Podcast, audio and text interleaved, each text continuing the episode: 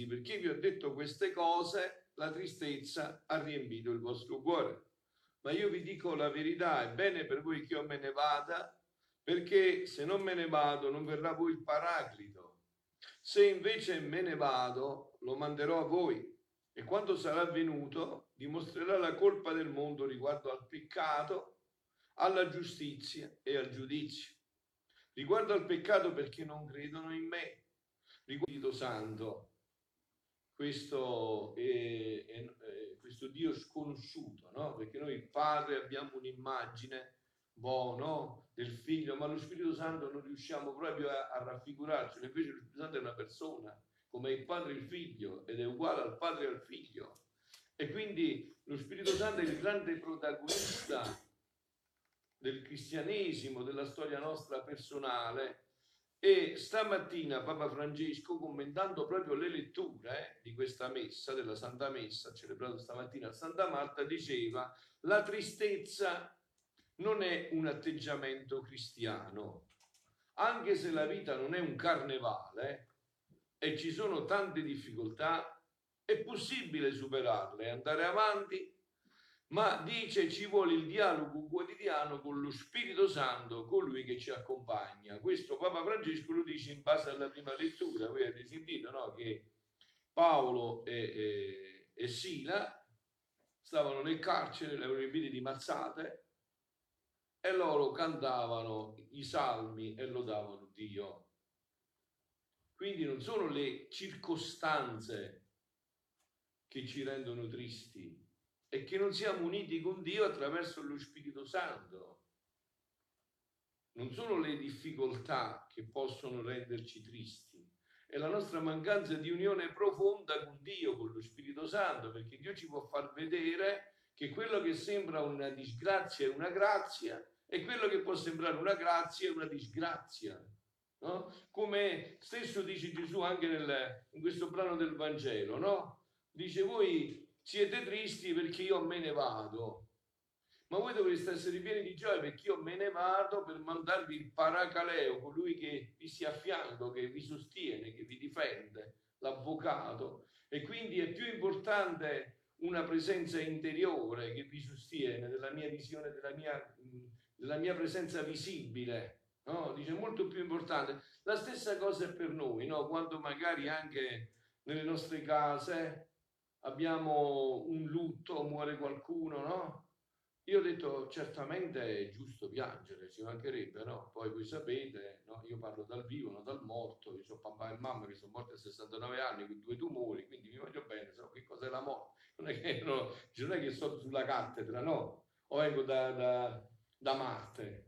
No? Però i nostri funerali devono profumare di risurrezione, perché sennò si puzzano di morte. Eh, ma chi ci crede più? Cioè noi dobbiamo sapere che chi muore eh, non è che è uno spray, poi l'abbiamo perso per sempre, è scomparso nel nulla. Anzi, è di là proprio per noi. E beh, pensate voi, no? Papà e mamma appena sono andati là per chi pregavano? Per voi. Prima di tutto per me, no? Su figlio suo è chiaro che stanno prima per me, no? Quindi prima di tutto stanno per noi. Quindi dobbiamo entrare, dobbiamo fare questi passaggi da una vita naturale a una vita soprannaturale. Grande, il grande danno di questi anni è che noi abbiamo perso la fede. Questo è il grande danno.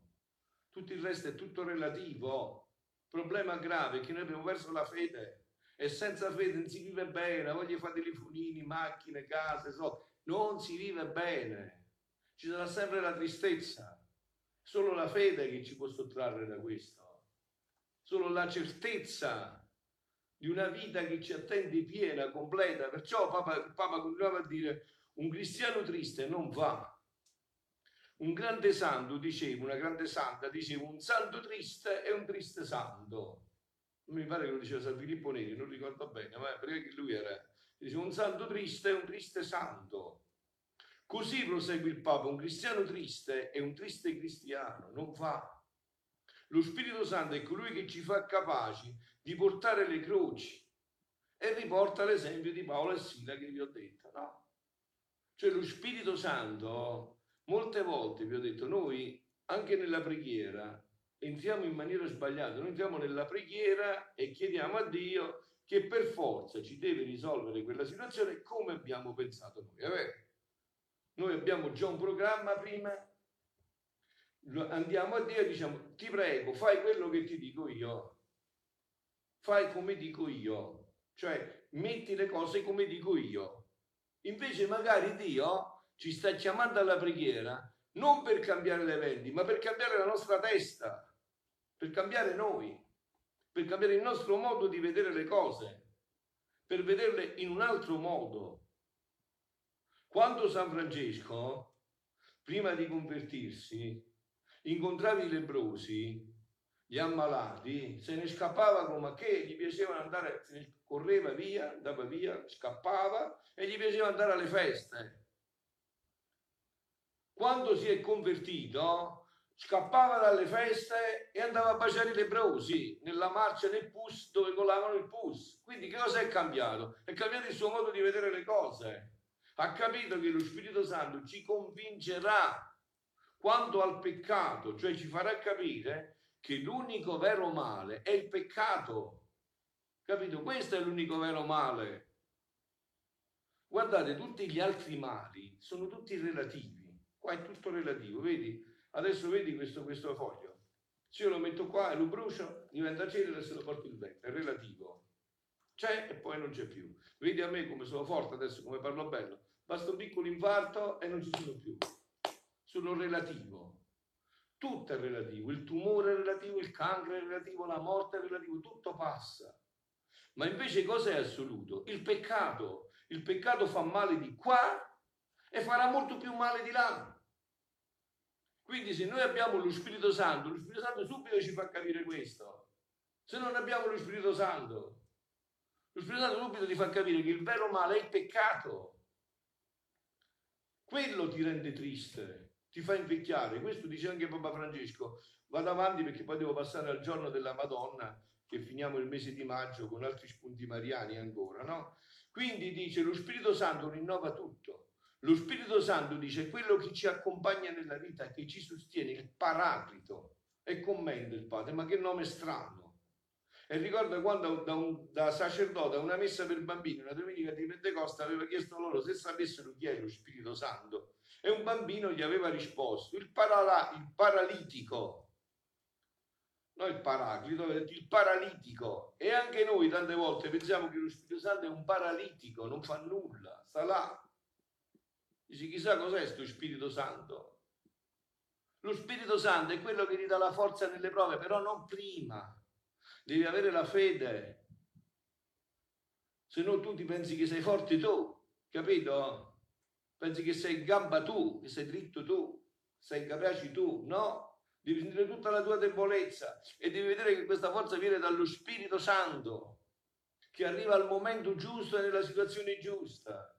Non puoi pensare di essere forti prima, perché sennò tu ti compi come i cosi, come si chiamano là, i rospi, come si compri. Poi così ci compiamo noi pensando che la forza sia nostra, no? È lo Spirito Santo, che non è il paralitico, appunto, è il paraclito, è colui che ci sostiene, è colui che ci dà la forza nei momenti giusti. Paraclito, la parola paraclito, detto il Papa, vuol dire quello che è accanto a me per sostenermi, perché io non cada, perché io vado avanti, perché io conservi questa giovinezza dello spirito. Il cristiano, ha detto il Papa, è sempre giovane, sempre. E quando incomincia a invecchiare il cuore del cristiano, incomincia a diminuire la sua vocazione di cristiano. O sei giovane di cuore, di anima, o non sei pienamente cristiano. Il dialogo quotidiano con lo Spirito Santo, con lo Spirito, ci fa andare avanti. Papa Francesco prosegue dicendo che nella vita ci saranno dei dolori, Certo, chi di voi non ha la croce? Chi di noi non ha la croce? Certo che ci saranno le prove, le difficoltà. Certo che ci saranno i dolori. Infatti come preghiamo nel San Regina? In questa valle di lacrime. Però Paolo e Sila erano stati bastonati e soffrivano, ma erano pieni di gioia, cantavano. Ma non era forza loro, era lo Spirito Santo che gli dava questo. Questa è la giovinezza, una giovinezza che ti fa guardare sempre la speranza. Ecco dove sta il punto. La speranza. Noi che speranza abbiamo? Qua è il punto. Avete capito? Il punto sta tutto qua, nella speranza. Se non abbiamo speranza, non si può reggere la vita. Gli ebrei ne passavano di tutti i colori, li avevano deportati, li avevano riempiti di botte, resi schiavi, perseguitati, fatto di tutto, ma resistevano perché? Perché dicevano verrà, verrà colui che ci salverà. Ce l'ha detto Dio e verrà il Messia, verrà il Salvatore. Verrà, non c'è dubbio che verrà.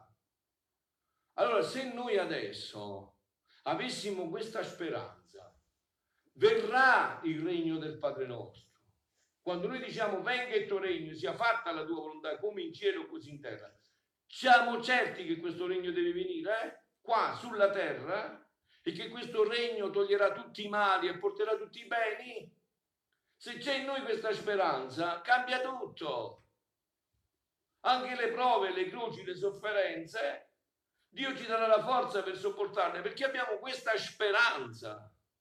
È come uno che sta in un tunnel e sente tutto il buio, le paure, però intravede e dice ma finirà, ci sarà poi la luce, ci sarà il sole, ci sarà un panorama bellissimo e allora anche se attraversando quel tunnel cade, si sbuccia le ginocchia, si rompe le mani, eh, continua perché dice uscirò da questo tunnel, uscirò, uscirò da questo tunnel. Quindi è questa speranza che si appoggia sulla fede. Queste due virtù, sono due virtù dialogali, fede, speranza e carità, vanno sotto braccio. Se noi riprendiamo questa fede, questa speranza, cambia il nostro sguardo sulla vita. Cambia il nostro sguardo sulla vita. Allora non è che cambiano le prove. Gesù a chi ha detto? Quando mai ti ha detto Gesù che seguire lui significa che non avrai le croci? Dove sta scritto? Fammelo vedere. Fammelo vedere. Ti ha detto proprio il contrario. Ti ha detto se vuoi venire dietro a me prendi la tua croce ogni giorno. Però sappi che il mio carico sarà suave e il mio viso sarà leggero cioè ti cambierò lo sguardo sugli eventi della vita, ti farò vedere le cose con gli occhi della speranza.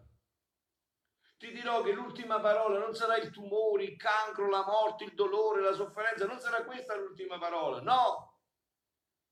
Sarà la risurrezione, la gioia eterna e di più. Per chi conosce quell'annuncio che io sto dando, sarà la gioia di questo, del regno della divina volontà, di questo regno del Padre nostro che deve venire nell'umanità che deve avvolgere tutta l'umanità, se no quando preghiamo, no? Voi sapete questa preghiera è la preghiera che fa anche l'unità dei cristiani, no? I cattolici, i protestanti, gli ortodossi, tutti pregano il Padre nostro.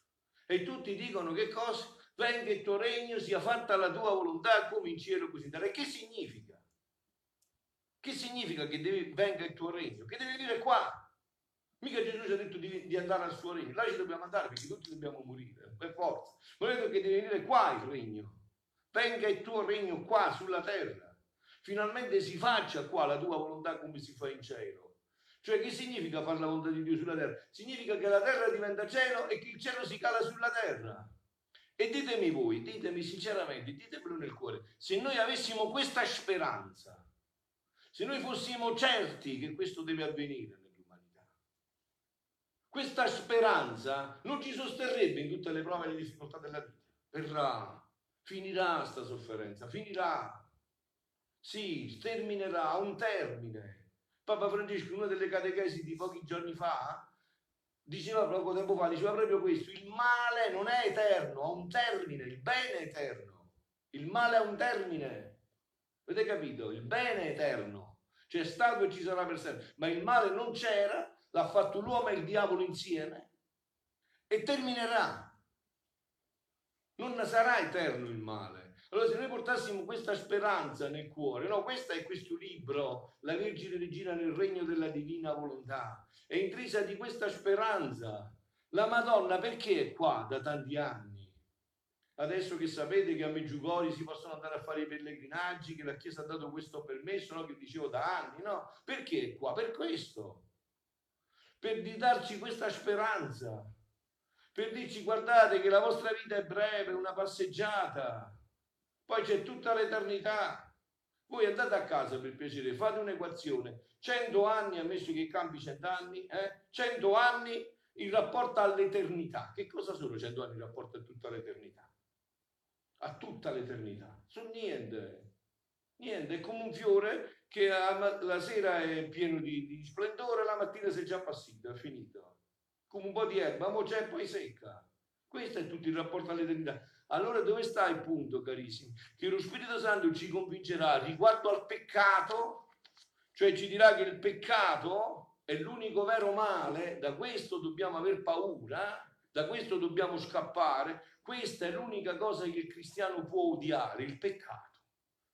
Il cristiano l'unica cosa che può odiare è il peccato, dice odio il peccato, eh, lo puoi dire, non è, ma non è peccato, anzi ti benedico, odia il peccato. L'unica cosa che può odiare il cristiano è il peccato. Il Spirito ci convertirà quanto al peccato, quanto alla giustizia e quanto al giudizio. Al giudizio, cioè che cosa ci dirà? Ci dirà che la nostra vita non è che finirà così.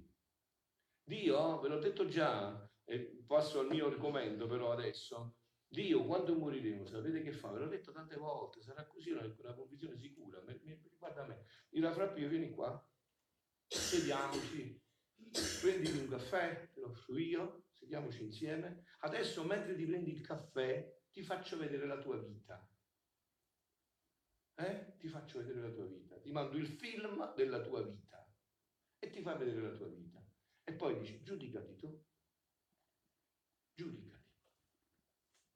Vedi un po' la tua vita, come l'hai utilizzata, che ne hai fatto. Vedi un po' che ne hai fatto. Ti ho dato la salute, ti ho dato l'intelligenza, ti ho dato le capacità. Che ne hai fatto? Fammi vedere, vedi la tua. No, non ho niente da giudicare. Vedi tu, tu, tu. Nel, però là non puoi fare offesso, là non puoi fare che fai una faccia davanti alla sua di Là ti fa vedere la verità. Capito? Là vedi la verità, non puoi trovare scuse. Io a te posso dire una cosa, e tu non sai quello che penso io, vero? Ma Dio no, ti fa vedere nella verità la situazione e tu giudicherai la tua vita. Capito? Tu giudicherai la tua vita. Perciò dici quanto al giudizio. Il giudizio della tua vita lo darai tu. Che cosa ne hai fatto della tua vita, di questo dono infinito? Scusate, io ho 61 anni, no? 63 anni fa dov'ero? Niente, non c'era, né nulla. Nella mente di Dio solo e adesso ci sarò per tutta l'eternità. Quindi il dono della vita chi me l'ha dato? Perché ha scelto proprio me? Perché ha scelto proprio te? E questo dono ci verrà chiesto come l'abbiamo utilizzato. E adesso passiamo a questo giorno speciale della Madonna, proprio parlando della gioia, questo venticinquesimo giorno del libro della Vergine Maria nel regno della divina volontà con cui concludiamo, no? Come al solito c'è l'anima che dice alla Madonna, mamma dolcissima, eccomi di nuovo alle tue, vicino alle tue ginocchia materne, dove ti trovi insieme col fagiolino Gesù. E passo subito alla lezione, però, perché ho già preso molto tempo per l'introduzione. Lezione della Regina del Cielo. Figlia carissima, o come ti aspettavo per continuare la mia lezione sul regno, questo regno che vi ho detto, il regno del Padre nostro, questo che deve venire sulla terra, questo di cui parla la Madonna, questo regno che sempre più in me il fiat supremo Ora tu devi sapere eh, che la piccola casa di Nazareth, per la mamma tua e per il caro e dolce Gesù e per San Giuseppe, era un paradiso, non come case nostre, dove i mariti e moglie si scannano, dove ci sono tutte queste cose. No, no, era un paradiso. Perché? Perché c'era una sola volontà. Hai visto? Se tu hai una casa, no? E ci stanno dieci figli, casa di una volta, mo, se fa mezzo figlio, manco pure, dai, ne facciamo più, quindi, le case di una volta, no? Io avevo mio nonno che erano sette figli, mia mamma che erano sette figli, quindi no, sono stati in mezzo a tanti nipoti, no? E vai là, tu hai dieci figli, papà, la mamma, e vedi il papà e la mamma che dopo cena si alzano, il papà si mette a lavare i piatti, la mamma prende il, lo straccio per asciugare, il bambino piccolino prende la palettina per raccogliere quello più grande la scuola. Tu come dici? Ma che si capisce che non da legge? Cioè, hanno una sola volontà, sono una cosa sola, hanno una cosa sola. E questa era la famiglia di Nazareth. Era una famiglia che viveva tutti in una volontà. Capito? E questo perciò Dio voleva le famiglie, perché fossero già un anticipo del paradiso sulla terra, non un anticipo dell'inferno, come succede adesso, ma un anticipo del paradiso. Ci fosse già un anticipo del paradiso sulla terra. Il mio caro figlio, essendo verbo eterno, possedeva in se stesso per virtù propria alla divina volontà. E in quella piccola umanità risiedevano mari immensi di luce, di santità, di gioia e di bellezza infinite. E io possedevo per grazia il valore divino. E sebbene non potessi abbracciare l'immensità come l'amato Gesù, perché egli era Dio e uomo e io ero sempre la sua creatura finita, con tutto ciò il fiat divino mi riempì tanto che avevo formato i suoi mari di luce, di santità e di amore, di bellezza e di felicità in me. Figlia cara, in questa casa di Nazareth stava in pieno vigore il regno della divina volontà.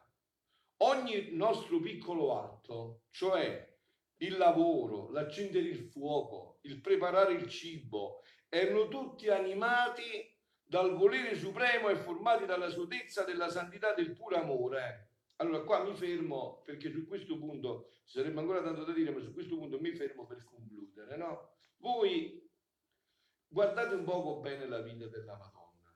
No? La Madonna è la regina di tutti gli angeli, di tutti i santi, tutti i santi messi insieme, tutti gli angeli, non manco l'unghia della Madonna. E come mai? La Madonna ha fatto una vita ordinarissima. La Madonna non ha fatto niente di straordinario. Andate a vedere nel Vangelo. Nel Vangelo c'è scritto che la Madonna ha fatto qualche miracolo? Manco uno. Pure a Cana di Galilea, l'acqua in vino l'ha trasformata Gesù. Una giornata della Madonna a Nazareth, com'era? Si può vedere dal Vangelo, no? Com'era una giornata? Che faceva la Madonna a Nazareth? Nazareth era un paese di 100-150 abitanti, no? Un paese come Sessano, un paese dove sono nato io, il mio paese di nascita. Anzi, questo è il più grande, quello di 150 abitanti, no? E che si faceva in un paese? Quello che si fa in tutti i paesi. Quindi la Madonna che faceva? Il Vangelo dice che Gesù la mattina si alzava prima che facesse giorno. A casa vostra chi si alza prima? La mamma o prima il figlio? Si alza prima la mamma. E allora quindi la Madonna si alzava prima del figlio. E che faceva prima? Pregava. La prima cosa faceva questo. Lei che ha insegnato a pregare. Pregava nell'attesa che il figlio si svegliava. E dopo che faceva? Gli preparava la colazione, come fa ogni mamma. A lei e a San Giuseppe. A Gesù e a San Giuseppe che devono andare a lavorare nella bottega. E lei che faceva? Andava a prendere l'acqua alla fonte, no? Perché prima nelle case nostre c'era l'acqua di rubinetto. Quando ero piccolino, mamma ci prendeva per mano, ci portava giù al rubinetto, riempiva dei, dei, recipienti di acqua, si metteva in testa e una salita grande così, altro che 60, il mio paese quello di più così, e con tutte e due per mano ci portava e portava l'acqua a casa. Se non c'era acqua, dove si prendeva l'acqua? E questo faceva pure la Madonna. A casa chi lavava i panni, i piatti, che si chiamava la Corsa, la Mercedes, mamma lavava, stirava, faceva tutto lei, no? E questo faceva pure la Madonna. Da mangiare chi lo faceva? La Madonna. E, e come mai in tutte queste cose così ordinarie, così normali, passava la più grande santità dell'universo? Tanto che Dio si è così innamorato di questa creatura che ha voluto che suo figlio entrasse nel grembo di questa creatura. Perché viveva questa vita divina, questa vita della volontà divina, quella vita che Adamo ed Eva vivevano prima del peccato originale e che col peccato hanno perso e che Gesù adesso vuole ridare di nuovo agli uomini. Questa vita Gesù vuole ridare di nuovo agli uomini e solo questa vita può ridare questa gioia, questa felicità. E lo Spirito Santo è Lui che ci convincerà di questo, perché l'autore di tutto questo è proprio lo Spirito Santo. È Lui il protagonista di questo tempo dell'umanità, sempre. La Trinità agisce sempre in tutte e tre le persone, ma possiamo dire che nella creazione L'autore principale è il Padre, Dio, e Gesù e lo Spirito Santo collaborano con il Padre, perché loro fanno tutti insieme, ma l'autore principale è il Padre. Nella redenzione l'autore principale è il Figlio, ma collaborano il Padre e lo Spirito Santo. Adesso nella santificazione, questo tempo speciale di grazia, l'autore principale sarà lo Spirito Santo che il, collaboreranno il Padre e il Figlio e lo Spirito Santo ci convincerà di tutto questo. Allora adesso questa vita nostra ci è stata data per questo.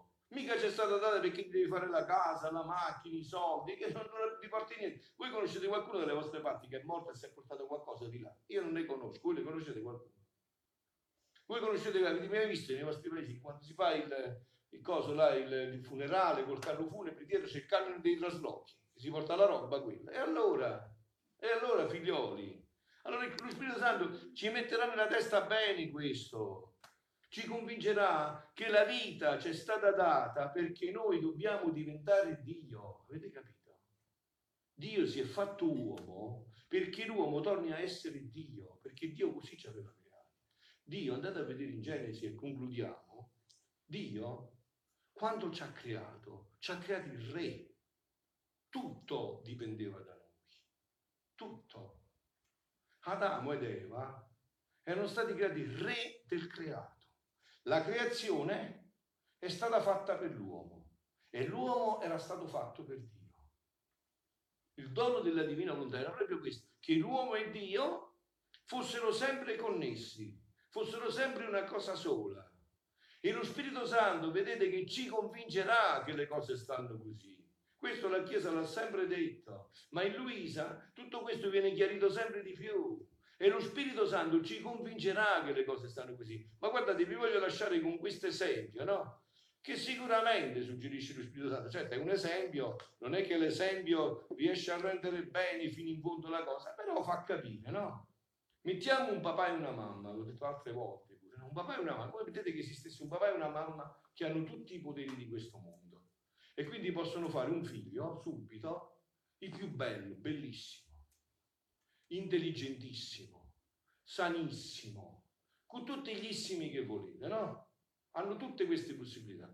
Che fanno quelli? Fanno il figlio poco scemo, poco brutto, poco malato e poi lo raddrizzano o lo fanno, o lo fanno subito così, più bello. Certo. Allora Dio, quando ci ha creato, poteva fare l'uomo bellissimo, sanissimo, intelligentissimo. E così l'aveva fatto. Così l'aveva. Re del creato. L'uomo ha voluto rifiutare questo progetto di crescita all'infinito e ha voluto sentire il diavolo che gli diceva, vedi che Dio è invidioso, vieni con me che fai subito. Come fa adesso? Come fa il diavolo a fare i peccati? Come dice ai ragazzi, drogati, che se ti fai un buco subito vedi le stelline, subito stai nella gioia e dopo diventa un dipendente, diventa un relitto che, eh, che non puoi fare più niente. Così fa il diavolo. Invece Dio dice no, entra adesso che hai sbagliato per la porta stretta, ma poi troverai il, il paradiso largo, immenso, infinito. E lo Spirito Santo, figlioli, è qua e ci convincerà di tutto questo. E la Madonna, che è la sposa dello Spirito Santo, è sempre in collaborazione con Lui per convincerci di tutto questo. E noi, se ci lasciamo convincere, saremo felici nel tempo e nell'eternità. Siano lodati Gesù e Maria. Ecco qua, carissimi, voi sapete.